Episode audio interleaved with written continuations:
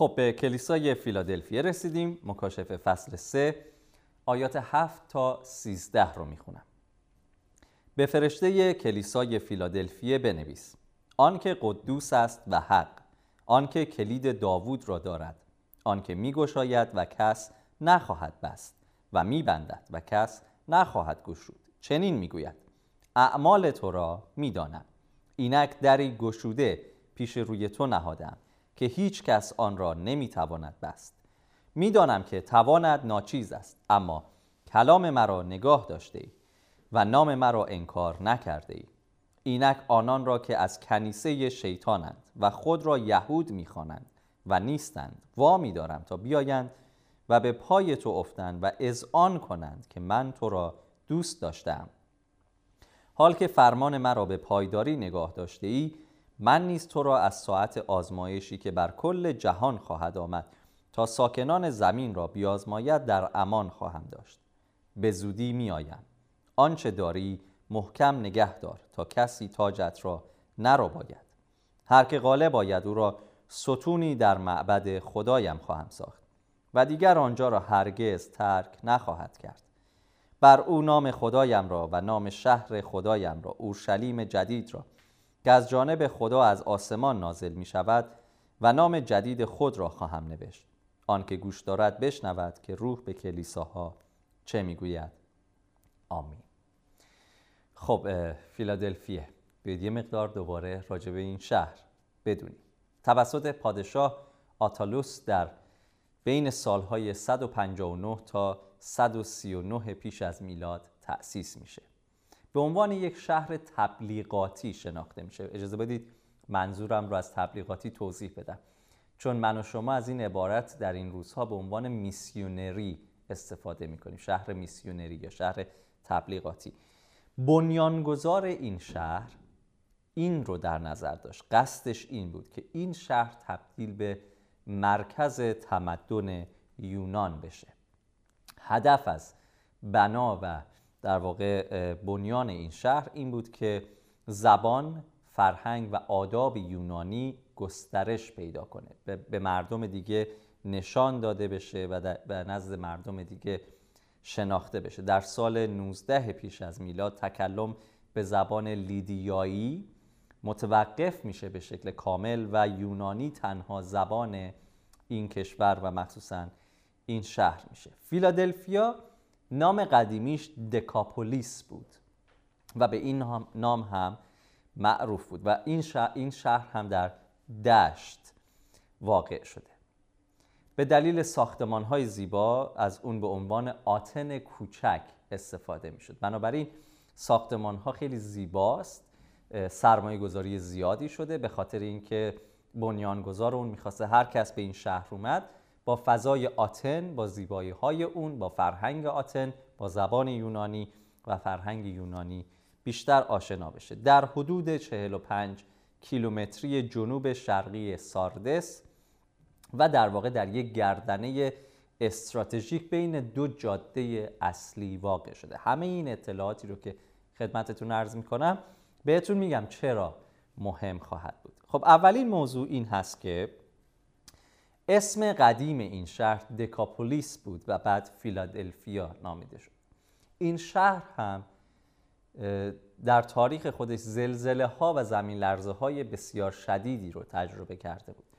و اصلا جز به عادت ها انقدر این زلزله ها پشت سر هم تکرار می شد که مردم عادت کرده بودن همیشه آماده فرار از شهر باشن. یعنی ساکن شدن در یک فضایی که دیگه نیاز نباشه از اونجا بیرون برن برای مردم این شهر تبدیل به یک آرزو شده بود.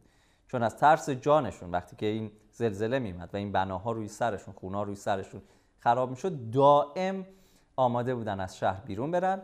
اوضاع که یه مقدار آروم شد زلزله که آروم شد گرد و خاک که نشست برگردن و حالا دوباره اون ویرانی ها رو در واقع بسازن. به همین خاطر وقتی که یک زلزله شدید شهر رو ویران می‌کنه شهر جدیدی که می‌سازن بهش نام جدیدی هم میدن و فیلادلفیا یا فیلادلفیه در واقع اون رو می‌خونن. همونطور که گفتم خیلی موقعیت استراتژیکی داشت و در یک گردنه در در جایی قرار داشت که دو جاده اصلی رو می‌تونست تحت کنترل داشته باشه که جریان تجارت و پست که در واقع دو تا جریان اصلی و شریان اصلی اقتصادی در دوران خودش بود در این دو جاده تحت کنترل فیلادلفیه بود. این یک مزیت برای این شهر محسوب می‌شد و تعجب نکنید اگه این جمله رو بشنوید که الان میگم. این شهر رو به عنوان شهر کلید دروازه میشناختند. خیلی جالبه که آن قدوس و حق آن که کلید داوود را دارد. میبنده هیچکس نمی‌تونه باز کنه. باز می‌کنه هیچکس نمی‌تونه ببنده. مردم این شهر آشنا بودن با این فضا. چون اگر بنا به هر دلیلی حکمرانان این شهر تصمیم می گرفتن که این خط اقتصادی این مسیر اقتصادی و پستی رو ببندن کلید و این اقتدار دست اونها بود. و تا تصمیم نمی گرفتن که دوباره این جریان باز بشه و جاری هیچ کس نمی‌تونست کاری بکنه. و از همین فضا عیسی داره استفاده می‌کنه و با اونها صحبت می‌کنه. همونطور که گفتم به خاطر زلزله اونها دائما از این شهر بیرون می‌رفتن.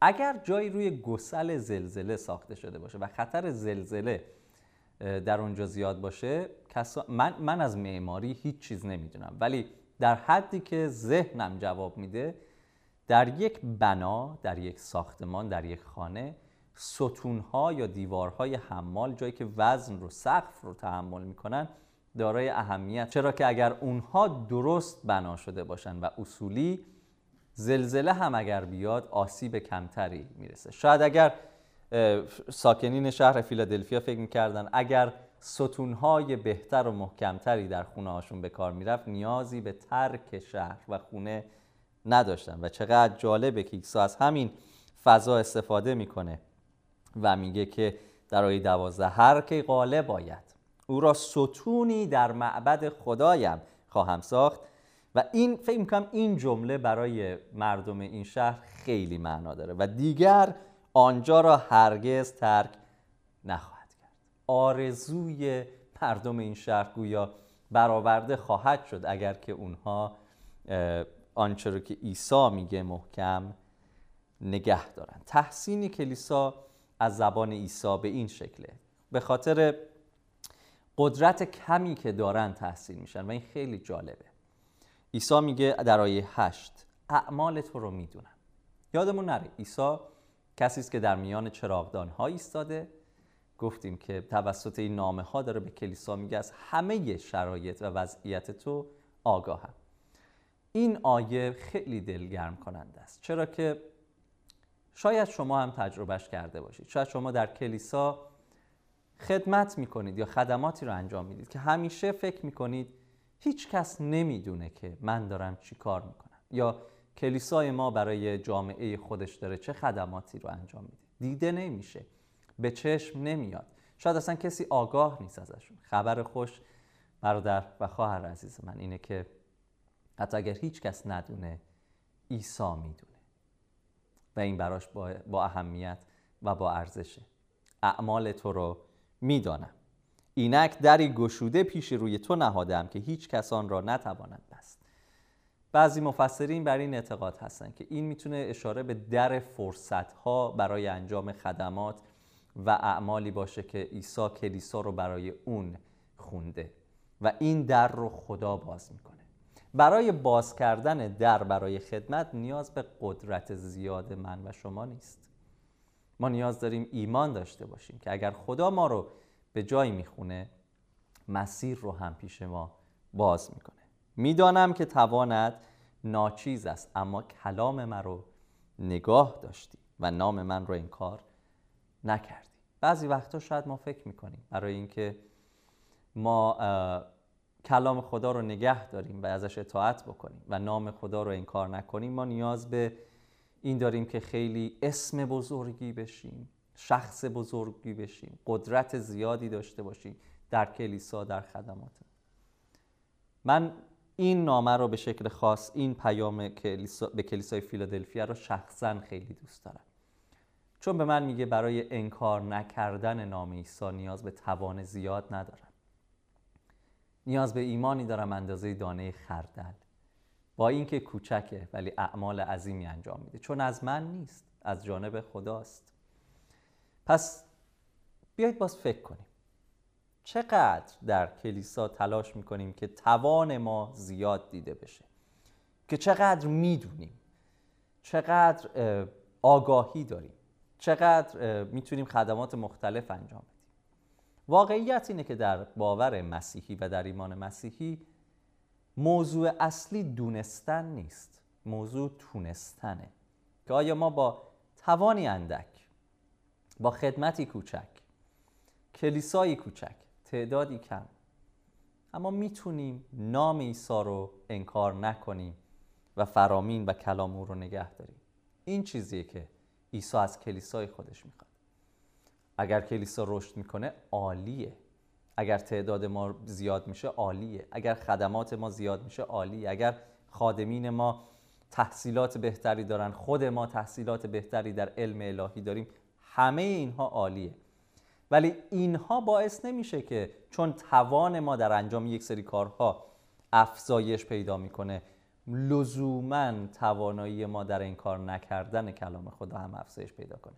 ما برای انکار نکردن کلام خدا به توانی کوچک کم ولی ایمانی بزرگ و عمیق نیاز داریم. و امیدوار هستم که این مجموعه مطالعاتی رو که الان داریم با هم انجام میدیم کمک بکنه به همه ما که در ایمانمون رشد بکنیم ریشه بگیریم عمیقتر بشیم. در آیه 9 دوباره آیات آشنایی رو می‌بینیم که پیش از این دیدیم. اینک آنان که از کنیسه شیطانن و خود را یهود می‌خوانند. راجع به صحبت کردیم که چه نوع یهودیانی ممکنه مد نظر باشن. به هر حال اونهایی که یوحنا راجبشون صحبت می‌کنه اینجا و عیسی در واقع در راجبشون از از طریق یوحنا صحبت می‌کنه.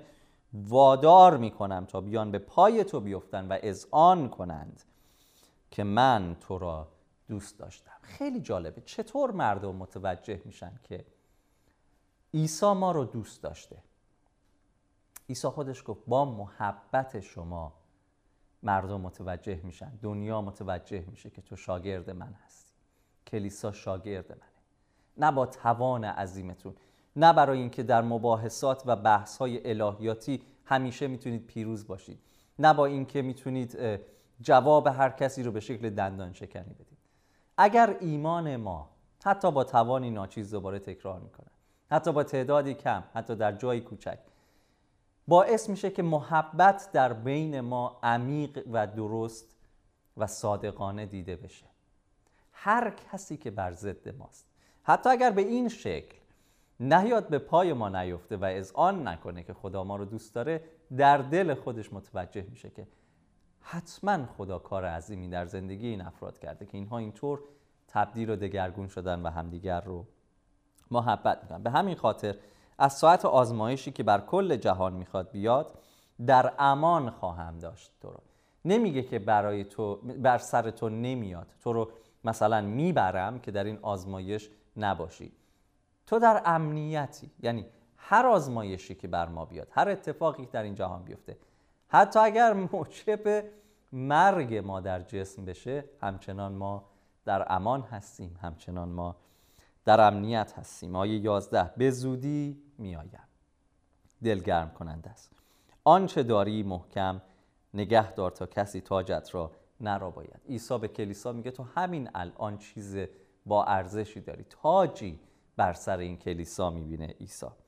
و دیگه آیات بعدی رو که گفتم دوباره نمی‌خوام تکرار بکنم. ستونی در معبد خدایم اونجا رو دوباره ترک نمی‌کنم. و بعد در ادامه همین آیه میگه بر او نام خدایم و نام شهر خدایم اورشلیم جدید را که از جانب خدا از آسمان نازل می شود و نام جدید خود را خواهم نوشت. باز دکاپولیس فیلادلفی تغییر نام اینها برای ساکنین این شهر دارای معنا و مفهوم بود.